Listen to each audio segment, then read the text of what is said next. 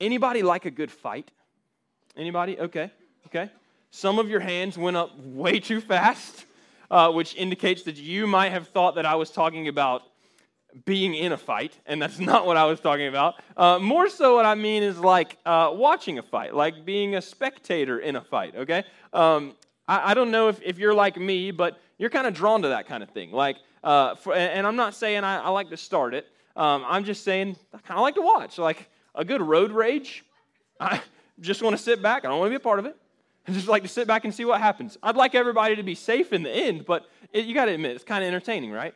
Um, I, I want to tell you a story about a time uh, that I kind of started a pretty big fight.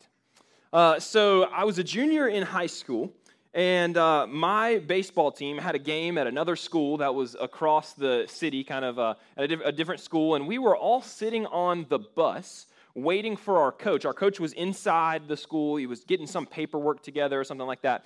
And um, we were waiting on my coach to come outside so that we could hop on uh, the bus together and we could go to uh, this other school to play this game of baseball, right? And so baseball team's all sitting on this bus. I am, uh, I, I'm just doing my thing.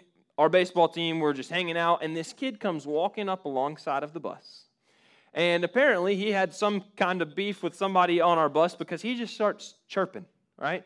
Uh, he just starts, starts saying something to a kid that was on, on the bus with us. This kid's just standing right next to the bus on the curb. They're going back and forth. And all of a sudden, like the volume kind of gets turned up a little bit, right? Like some other guys on the team get into it. Uh, again, no one's throwing punches. They're just going back and forth. Well, I'm sitting in the back of the bus minding my own business, right? I got my like my leg crossed. I'm in the seat, and I look down, and in the bottom of my shoe uh, were these airsoft BBs. So no shame. Used to play in uh, little airsoft tournaments, kind of like paintball. Whenever uh, whenever I was in high school, and um, for some reason, I guess I was wearing the shoes that I would wear to do that, and so there were airsoft BBs in the bottom of my shoe. So what did I decide to do for a reason I could not tell you? Uh, I decided that I wanted to pick one of those airsoft BBs out of my shoe and throw it out the window at this kid and I hit him right in the forehead. I mean, square in the forehead. So, he had no idea that I threw that. He thought that somebody spit a sunflower seed out of the bus at him and hit him in the head. And so his reaction uh, was not to calmly discuss like why that's wrong and how it offended him. His reaction was to charge the bus, jump, jump through the window of the bus, and hit a baseball team member in the face and then try to run away, which, as you can imagine, is not a very good idea when it's like one on 25, 30, right? So off most of our baseball team goes to calmly discuss with this young man as to why the decision that he made was not a wise one, okay? And our coach comes out and sees his team just in this brawl uh, he breaks it all up, and this kid learned a very valuable lesson that uh, there's strength in numbers, okay? Um, so that was a it was kind of a, a big deal, and I, am sitting there, and again, I, I didn't get off the bus. I'm sitting there, sitting there watching, like the whole time. I'm just like, this is amazing! Like I can't believe I started this.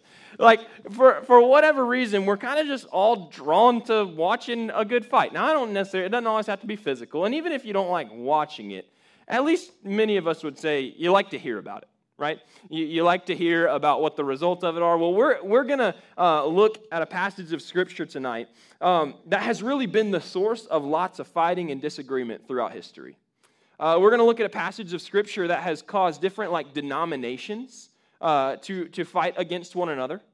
We're going to look at a passage of scripture that has caused um, theologians to go back and forth as to what's actually being talked about here in God's Word. I want to invite you to turn in your Bibles tonight to James chapter 2.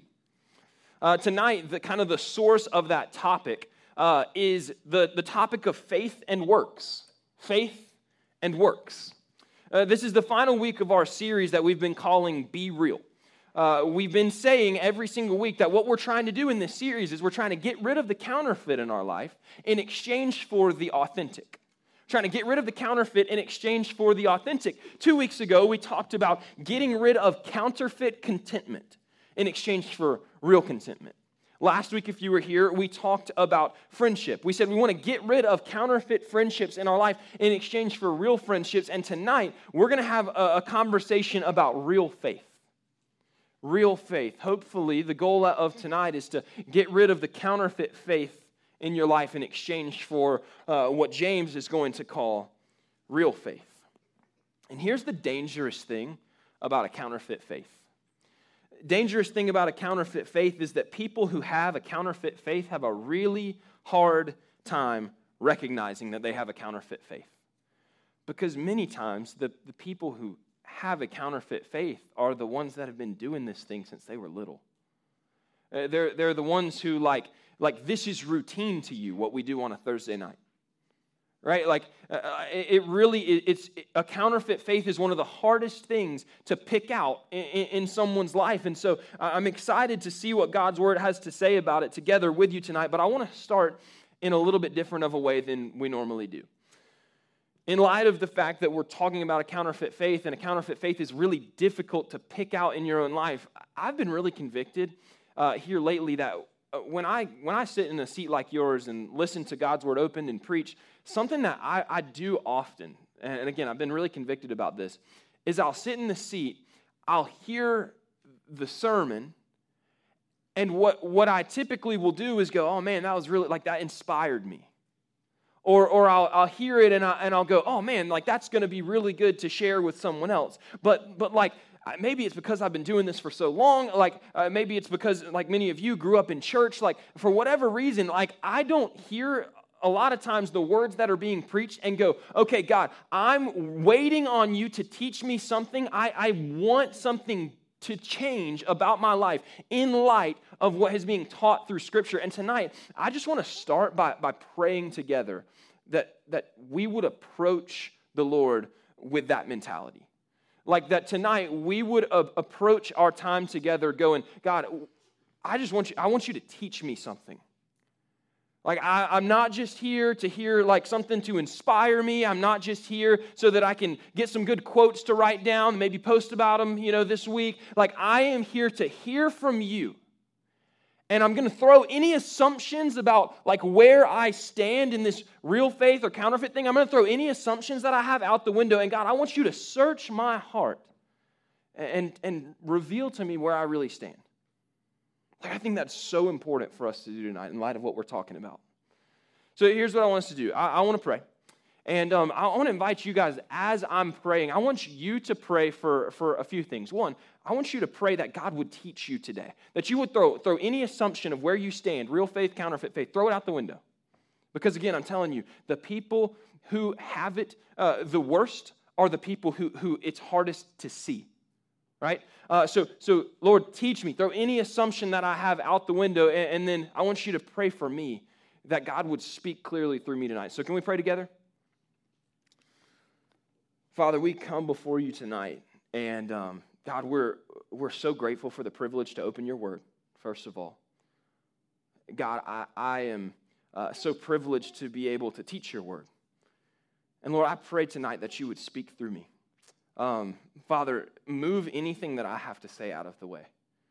God, I want you to speak uh, only through me what your spirit uh, has come here tonight to share with us. And Father, I pray that as people uh, hear these words, Lord, that they would hear your words, not mine.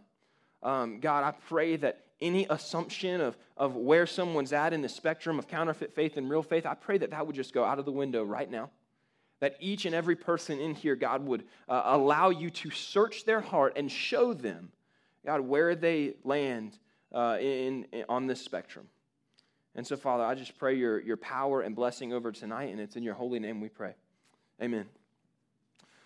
Well, hopefully by now you found James chapter 2. Uh, if not, table of contents, baby. right? James chapter 2. Um, and uh, I'll just tell you a few things about James and we'll jump in. So, uh, James is actually the brother of Jesus and he writes the book of James. And uh, James is writing this book to Jewish Christians. So, so people who grew up in a Jew, with a Jewish background, uh, people who heard the good news of the gospel of Jesus and have this newfound faith in Christ. And James is writing to these Jewish believers, these new believers in Christ, kind of telling them how to, how to work out their faith in their life. Uh, he, he's trying to just give them some simple instruction. But here's the thing about James he was the brother of Jesus. And so I don't know if it was like he heard Jesus tell too many farming stories or if he told like heard Jesus tell too many parables, but he like he's very direct. He gets right to it in, in this talk about faith and works. And so tonight we're going to learn from this passage, starting in verse 14. We're going to learn two things that we need to know if we're going to have a real faith. Two things that we need to know if we are going to have a real faith. Let's start reading in verse 14. James 2:14. James writes, "What good is it, my brothers, if someone says he has faith but does not have works?" So let's stop there. What good is it, my brothers, if someone says he has faith but does not have works? What good is it? Well, spoiler alert, I'm going to answer the question for you. No good. That leads us to our, our first point tonight. Uh, our first point is, is this uh, something that we need to know if we're going to have a real faith that faith without works is dead. Faith without works is dead. Uh, according to what James says here, he, he's going to go on to say it's no good if someone says he has faith but does not have works. It's no good. Why is it no good if someone claims to have faith but does not have works? Well, according to James, the, the reason is because if there's nothing being produced, it's not real faith because real faith is accompanied by real action. If nothing's being produced, it's not real faith because real faith uh, is followed by, it produces real action. Like there's an outworking of your faith that should take place in your life. Another way to say this is if you have truly experienced for yourself God, in His grace, in His mercy, reaching into your mess of a life and offering you an opportunity for a relationship with Him, then there is something about you that should change because of how incredible, uh, how, how impactful that reality is. Like, if you have true faith, something about you should be different. That's what James is getting at here. Very simple illustration. I've, I've said this before, but like, if we were here on a Thursday night, you rolled in a little late. I said, Hey, glad you're here. Why are you late? And you said, Well, I came from the other side of Dahlonega. I was crossing the square, got up to one of those crosswalks, you know, the yield to pedestrian crosswalks. I'm crossing the street, and boom, out of nowhere, a bus just flattens me, runs me over. And I'm like, oh no, I'm so sorry to hear that. You seem to have made a miraculous recovery. Like, glad you're here, right? And you're like, yeah, I got hit by a bus, but you look the exact same. Like, your clothes aren't torn, you're not bloody, like, you're alive. Like, those are all signs that, that you weren't actually impacted by this great force that you claim to be impacted by because nothing about you has changed. A relationship with Jesus is a far greater impactful force uh, than you being hit by a bus. I mean, there is something about your life that should be changed if, if you really uh, were impacted by that great of a force. There's no way you could be impacted by that great of a force and stay the same.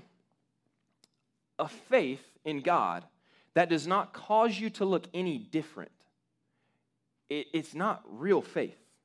It's not saving faith. Like, like you, you might say you know Jesus. You might say that. But if you still walk and talk and think the same, like something, something is up. You might have a counterfeit faith. You may have felt a thing, you may have prayed a thing, you may have thought a thing, but you did not meet Jesus. Because genuine faith, it causes you to look different. You know, the Bible knows nothing of a fruitless faith. The Bible knows nothing of a fruitless faith. In Mark chapter 2, when Jesus heals the paralytic, remember the friends, like, got to get him to Jesus, dig a hole in the roof, lower him through the house. Jesus says, Pick up your mat and be healed. Why? Because people who can't walk, they don't lay on sick people's mats. Like something about you has changed. So he picks up his mat and he, he runs, right? He, that's what he does. He runs out of that house. Uh, Mark chapter 5. The, the demon that lived in the cave, y'all remember this story? Jesus casts out the demons. They go into all the pigs. Pigs run off the hills. Crazy story, right? In, in that story, what, is, what does that demon possessed man do after, after Jesus does the work of healing him? He goes and tells everybody. Because where there is genuine faith in Jesus, like no one in Scripture encounters Jesus face to face and stays the same. Because where real faith exists, real fruit is produced. And so James goes on to say in the, the final part of verse 14, he says, Can that faith save you? Can that faith save you? Like, can, can a faith without works, can it save you? He, and the answer would be no. Exhibit A, verse 15. If a brother or sister is poorly clothed and lacking in daily food, and one of you says to them, Go in peace, be warmed, and be filled, without giving them the things needed for the body, what good is that? What good is that? Same question, right? What good is it? No good.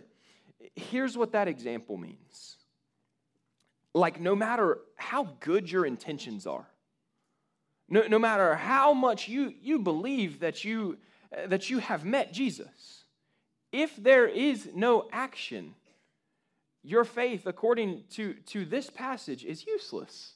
It's not real faith. It's what James would call dead faith.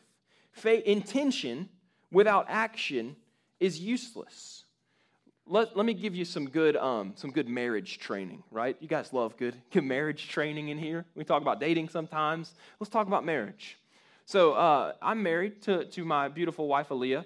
And let me just give you um, a not to do list, okay? Um, don't talk and not act. Like, like, don't say, hey, I love you so much, and, and I'm so glad that I get to be your husband. Uh, but then never act on what it is that you say, right? So, like, picture this Valentine's Day, right? I, I roll out of bed, I go downstairs early, I make this incredible breakfast. Aaliyah comes downstairs. Oh my gosh, I can't believe it. And I'm like, Aaliyah, I love you so much. And then I just eat the whole thing because I was making it for me. Like, that's not, that's not good. That has not actually happened. But that would be bad news, right? Because here's the thing words without action like if I say I love her, but my actions don't show that, then I don't actually love her. It doesn't matter what I say, it doesn't matter how good my intentions are. In the same way, James is like, hey, your faith without action, it would be like finding someone on the street who is in need, who is hungry, who is poor, walking by them and saying, hey man, I hope everything works out for you. God bless you, and keeping on walking. That's what James says that a faith without works is like. I've heard it said like this. I think this is funny and insightful. A faith that does not produce works is as useless as a screen door on a submarine. So I don't know what hillbilly came up with that phrase, but I think it was kind of good. Like uh, it's as useless as a screen door on a submarine. So here's here's where we gotta like talk theology for a second. Like at this point, you're probably going, so are you saying that in order for me to be saved, that I have to work for it, that I have to earn it? Because many of you, like red flags are going up right now. And that's not at all what I'm saying. And that's not what James is saying either. He's, he's not saying that in order for you to be saved, that they're like that you have to work to earn it. He's saying that a real faith, a saving faith, should produce works. Like works are the evidence. They're not the, the what we would call like the salvific work. They're not what saves you. Right? They're the evidence of saving faith. And so if you grew up in any any kind of background, any sort of uh, religion that would say, "Hey, you have to earn this thing." I want to read you one of my favorite verses in all of Scripture Ephesians chapter 2, uh, verses 8 and 9. Paul writes this to the, the church in Ephesus. He says, For by grace you have been saved through faith. Through faith, not, not by works. He said, This is your own doing. It's the gift of God, not a result of works, so that no one may boast. So Paul writes this, and then James writes what we're reading in James chapter 2. And I want you to see that these, like James and Paul, are not at odds. These are not like conflicting passages of Scripture, they're complementary passages of Scripture. They're not like at odds with one another, one is building on the other. Uh, James is, is simply adding on to or, or kind of giving a different angle of the same truth. They're not at odds, they're not arguing. See, James is talking about, or James is not talking about faith versus works. James is talking about a real faith versus a dead faith. Look what James says in uh, verses 18 and 19, if we keep on reading. He says, But someone will say, You have faith, and I have works. Show me your faith apart from your works, and I will show you my faith by my works. Now, check this out. Verse 19. You believe that God is one. You do well. Even the demons believe and shudder. Even the demons believe and shudder. See, what James is, what James is not saying uh, is that he, he's not saying that it's works that, that causes you to have a saving faith. The works are not the cause, they're the result. Right? So he's saying, here's an example of a faith without works. He says, you, you think that you can, you can separate faith and works? You think that there's a faith that like that you can have saving faith apart from any sort of works? Here, check, check out this example. What about the demons? Like literally in scripture, we read that demons recognize who Jesus is. Like if we were to be given a theology test, like us versus Mr. Demon, like demon probably beats us, right? Like they know what Jesus looks like, they know his character. They, they know, like, they've heard his audible voice. Like, they could probably beat us in that test, right? But they don't have saving faith. That's what James is saying. See, the, the, the difference between the, a saving faith and the kind of faith that these demons would have that James is talking about is they just know of Jesus. And there's a difference between knowing of Jesus and actually knowing Jesus. This word faith that James uses is a Greek word. Uh, that word is pistis, P I S T I S, or Greek letters that say the same thing. And so the, the idea behind uh, this, this word faith is not just belief in, it's belief on. It's not just believing in, it's believing on. It's different than like, oh man, I, I like I have faith that uh, you know, something exists, it's like I'm acting on it. It's, it's the difference between believing in, believing on, faith in, faith on. Think about it like this. You may have heard like the classic example of a chair. I can look at one of these chairs in this auditorium and I can believe that that chair will hold me. I can tell all my friends that that chair will hold them. I can walk around and tell the whole school that there is a chair in Hogue Auditorium that if they put their butt in that chair, that chair will never let them down. Amen.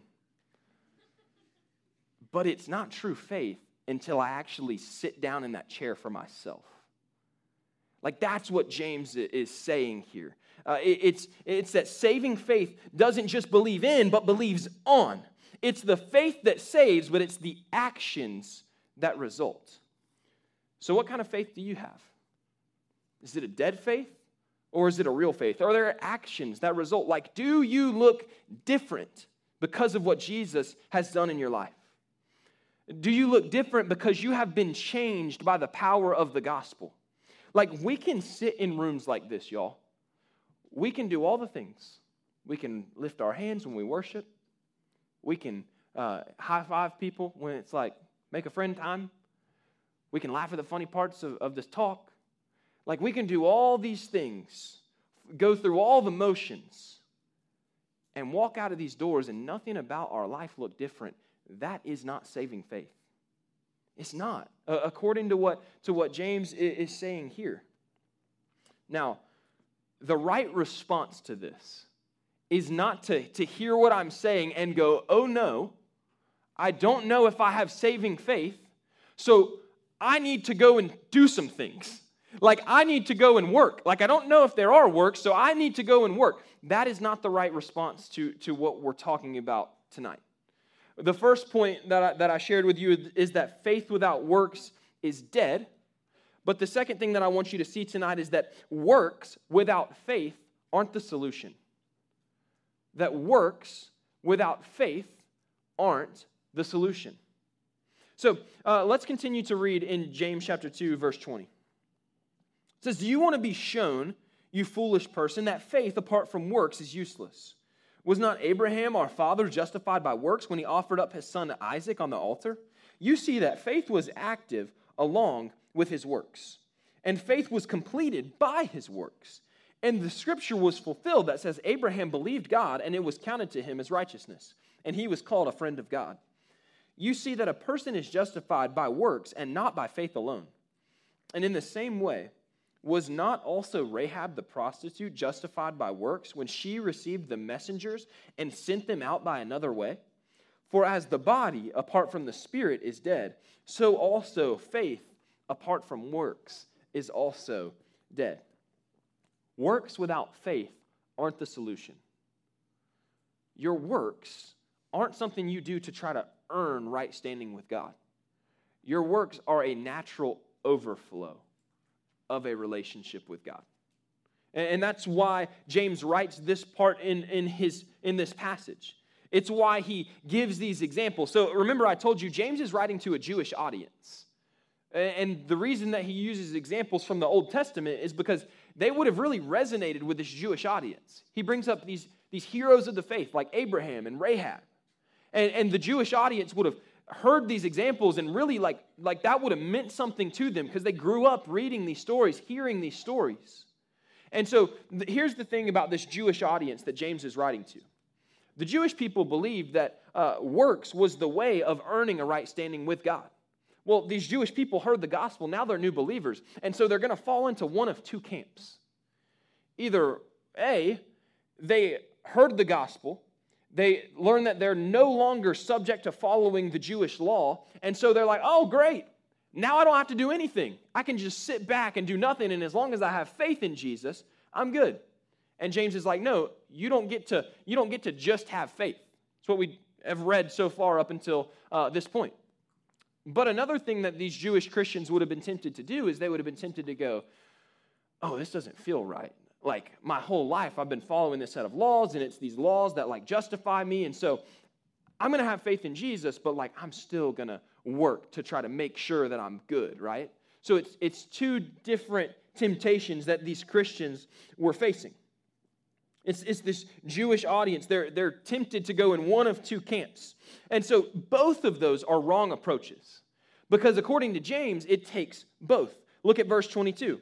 It, James writes, he says, You see, Faith was active along with works, and faith was completed by works. So it's not faith or works, it's faith and works.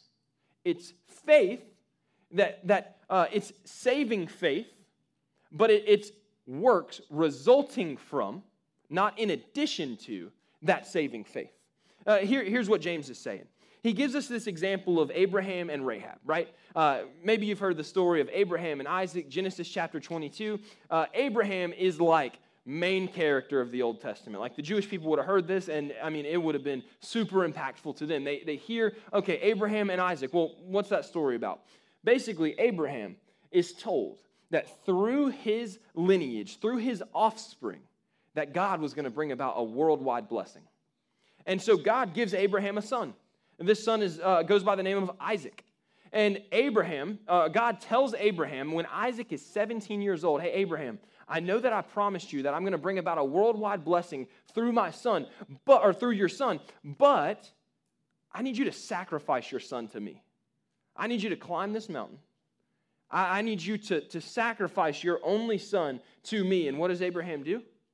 He doesn't question God, he doesn't argue, he's obedient takes his son, they walk up this mountain, and Abraham gets to the point where he is about to sacrifice his own son, which God promised he would use to bring about a worldwide blessing.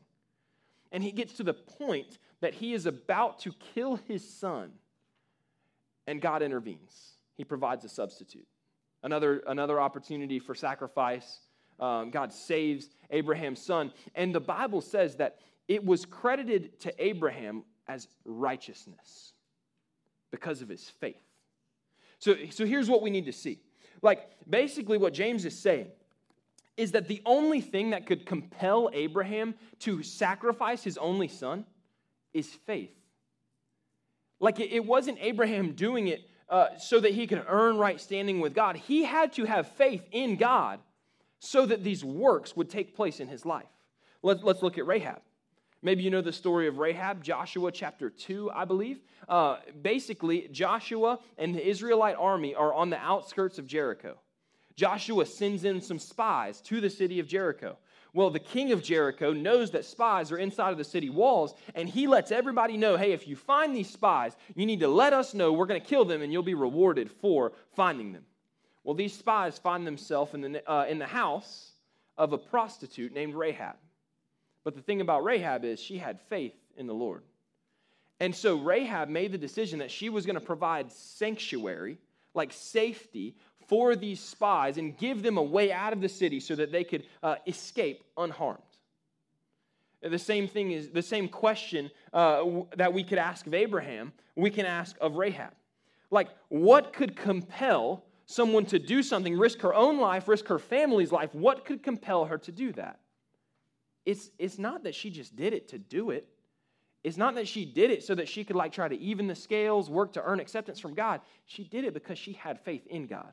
Here, here's what these examples mean like the, the things that you do in your life are not you trying to earn God's approval. They're not you trying to earn God's favor. And anytime that, you, that the things you do in your life, uh, when you try to earn God's favor, it is offensive to God.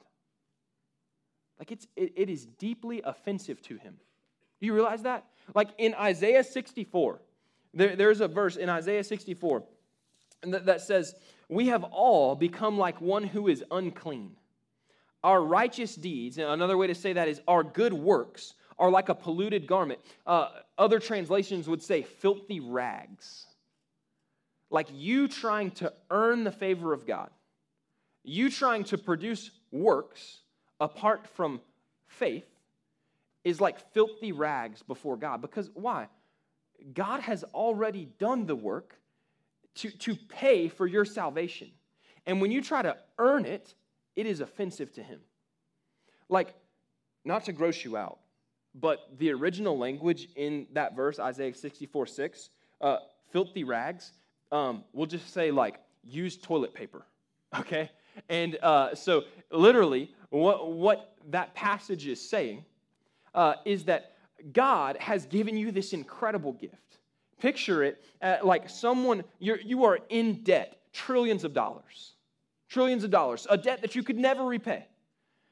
And someone steps in and settles that debt for you.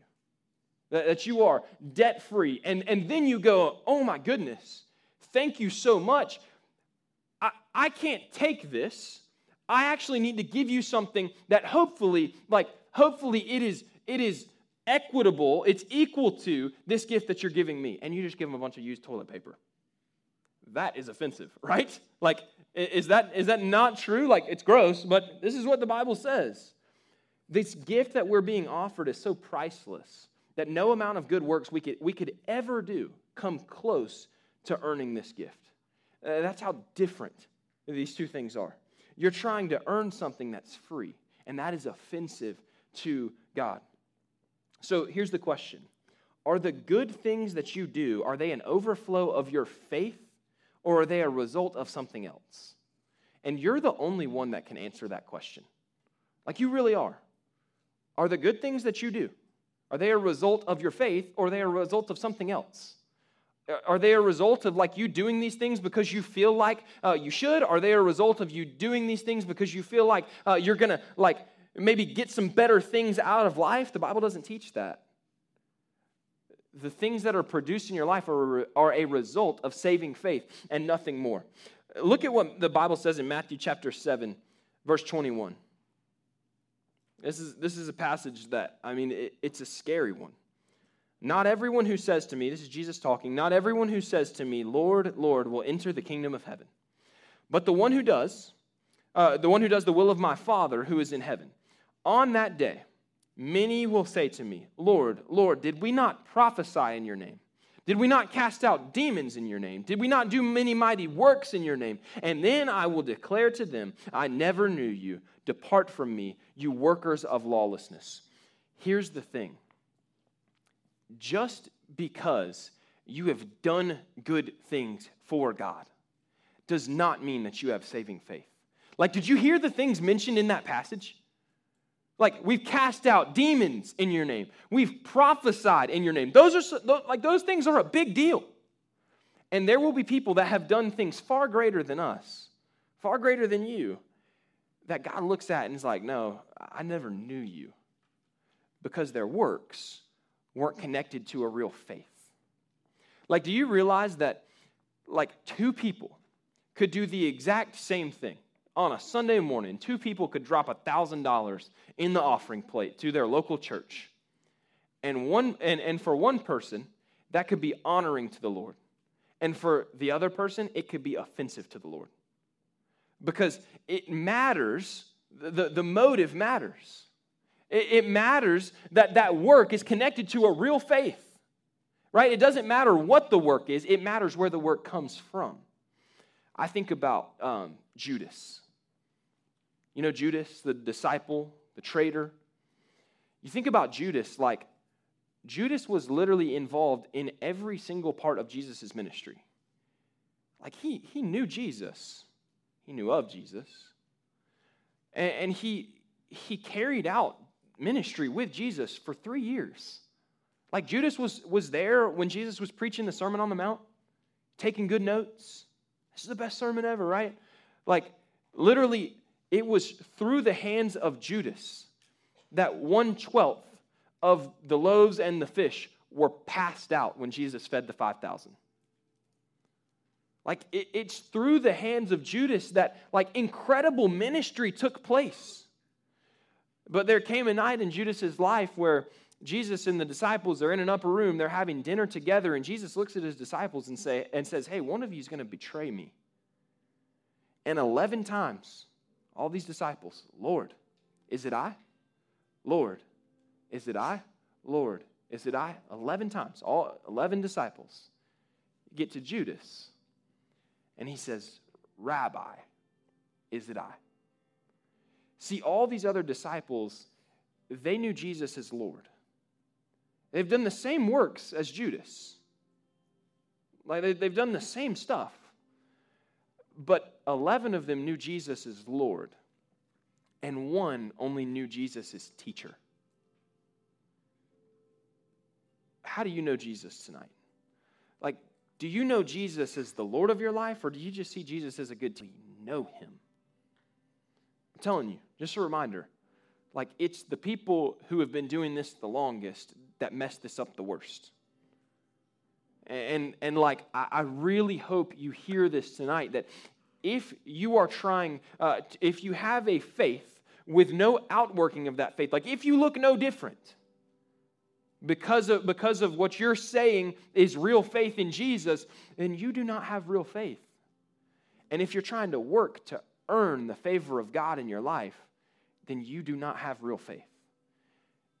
You're saved by faith, not by works, but your works are a result of your saving faith. They are evidence that your faith is real. So, here, here are some questions that I want to ask you tonight. Do you do good works because you see Jesus as teacher or Lord? Like, why, why do you do what you do? Are you in a small group because your friends are in a small group? Or are you in a small group because you follow Jesus and you know you can't live this Christian life without good community? Do you give routinely to a local church because you're supposed to? Or do you give because you know Jesus loved first, Jesus went first, and now, like, your only proper response to that is to give Him your first and your best? Why do you do what you do? Do you come to Revive and all the other campus ministries because of the way it makes you feel? Or do you come because you are trying to take every opportunity that you possibly can to look more like Jesus? Why do you do what you do? Here's another question for you Do you know him? Like, do you know him? Not, not like, do you know of him? Not even can you answer all the questions the right way. Like, do you know? Do you have a relationship with? Not, not like, do you have faith on or, or faith in, but like faith on, believe, not believe in, but believe on. Do you know him? Do you know him? Have you been practicing works apart from faith? Have you just been trying to earn right standing with God? Listen, I don't know. There, there are so many different ways that we can get this wrong. There really are. But I, I know this that we started our time together tonight by going to the Lord in prayer and, and giving Him permission to search our hearts. And so, what I want to invite us all to do is bow our head and close our eyes. And one more time, I just want you to, I just want to invite you to ask the Lord, Lord, search my heart. No matter how long I've been doing this, no matter how much I think I have it figured out, no matter like how confident I am as to whether or not I have real faith or counterfeit faith, just maybe like Lord, would you search my heart and would you would you help me to see where I land? And uh, here's here's what I want to do. If you would say tonight, man, I I feel like I walked in here and I was confident I had a real faith, but now I'm I'm uncertain and I think I have a counterfeit faith. Here's uh, here's what I want you to do. I just want to invite you to lift your hand. not going to ask you to do anything scary not going to ask you to do anything that makes you uncomfortable. Just want to lift your hand, lift it high. Awesome. Awesome. Tons of you. So, after our service is over, I, I want to invite you guys. I know who you are. Uh, would love to invite y'all to come down front. I just want to have a quick conversation with you, answer any questions that you have. Um, man, this is something that it is imperative that you get right. That you think that you have a faith that saves you, but like if you continue down the road that you're on, you will not end up spending eternity with Jesus forever. The rest of us in here, I don't know what it is. Maybe it's that you're putting your faith in works. I don't know if you're trying to work apart from Jesus, but whatever it is, um, I just want to invite you to respond as you feel led. So let's all stand together. The band is going to lead us in a time of worship. I'm going to be down front uh, over here to my left. Anne Marie, our girls director, is going to be down front here uh, to my right. And um, we're going to worship together. I want to invite you to respond as you feel led. Again, I'll be right down here. Love to have a conversation with you guys. Let me pray for us. Father, we love you. And um, God, we're so thankful, um, Lord, that you are so clear in your word about, about this topic.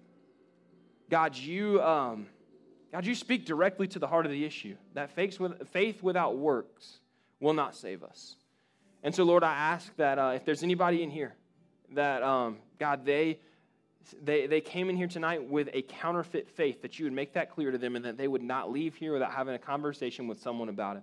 Father, I pray for salvation in this place. You are so good. Uh, we have seen you do so many incredible things so far this semester, and we know you're not done. Jesus, we love you. It's your name we pray. Amen.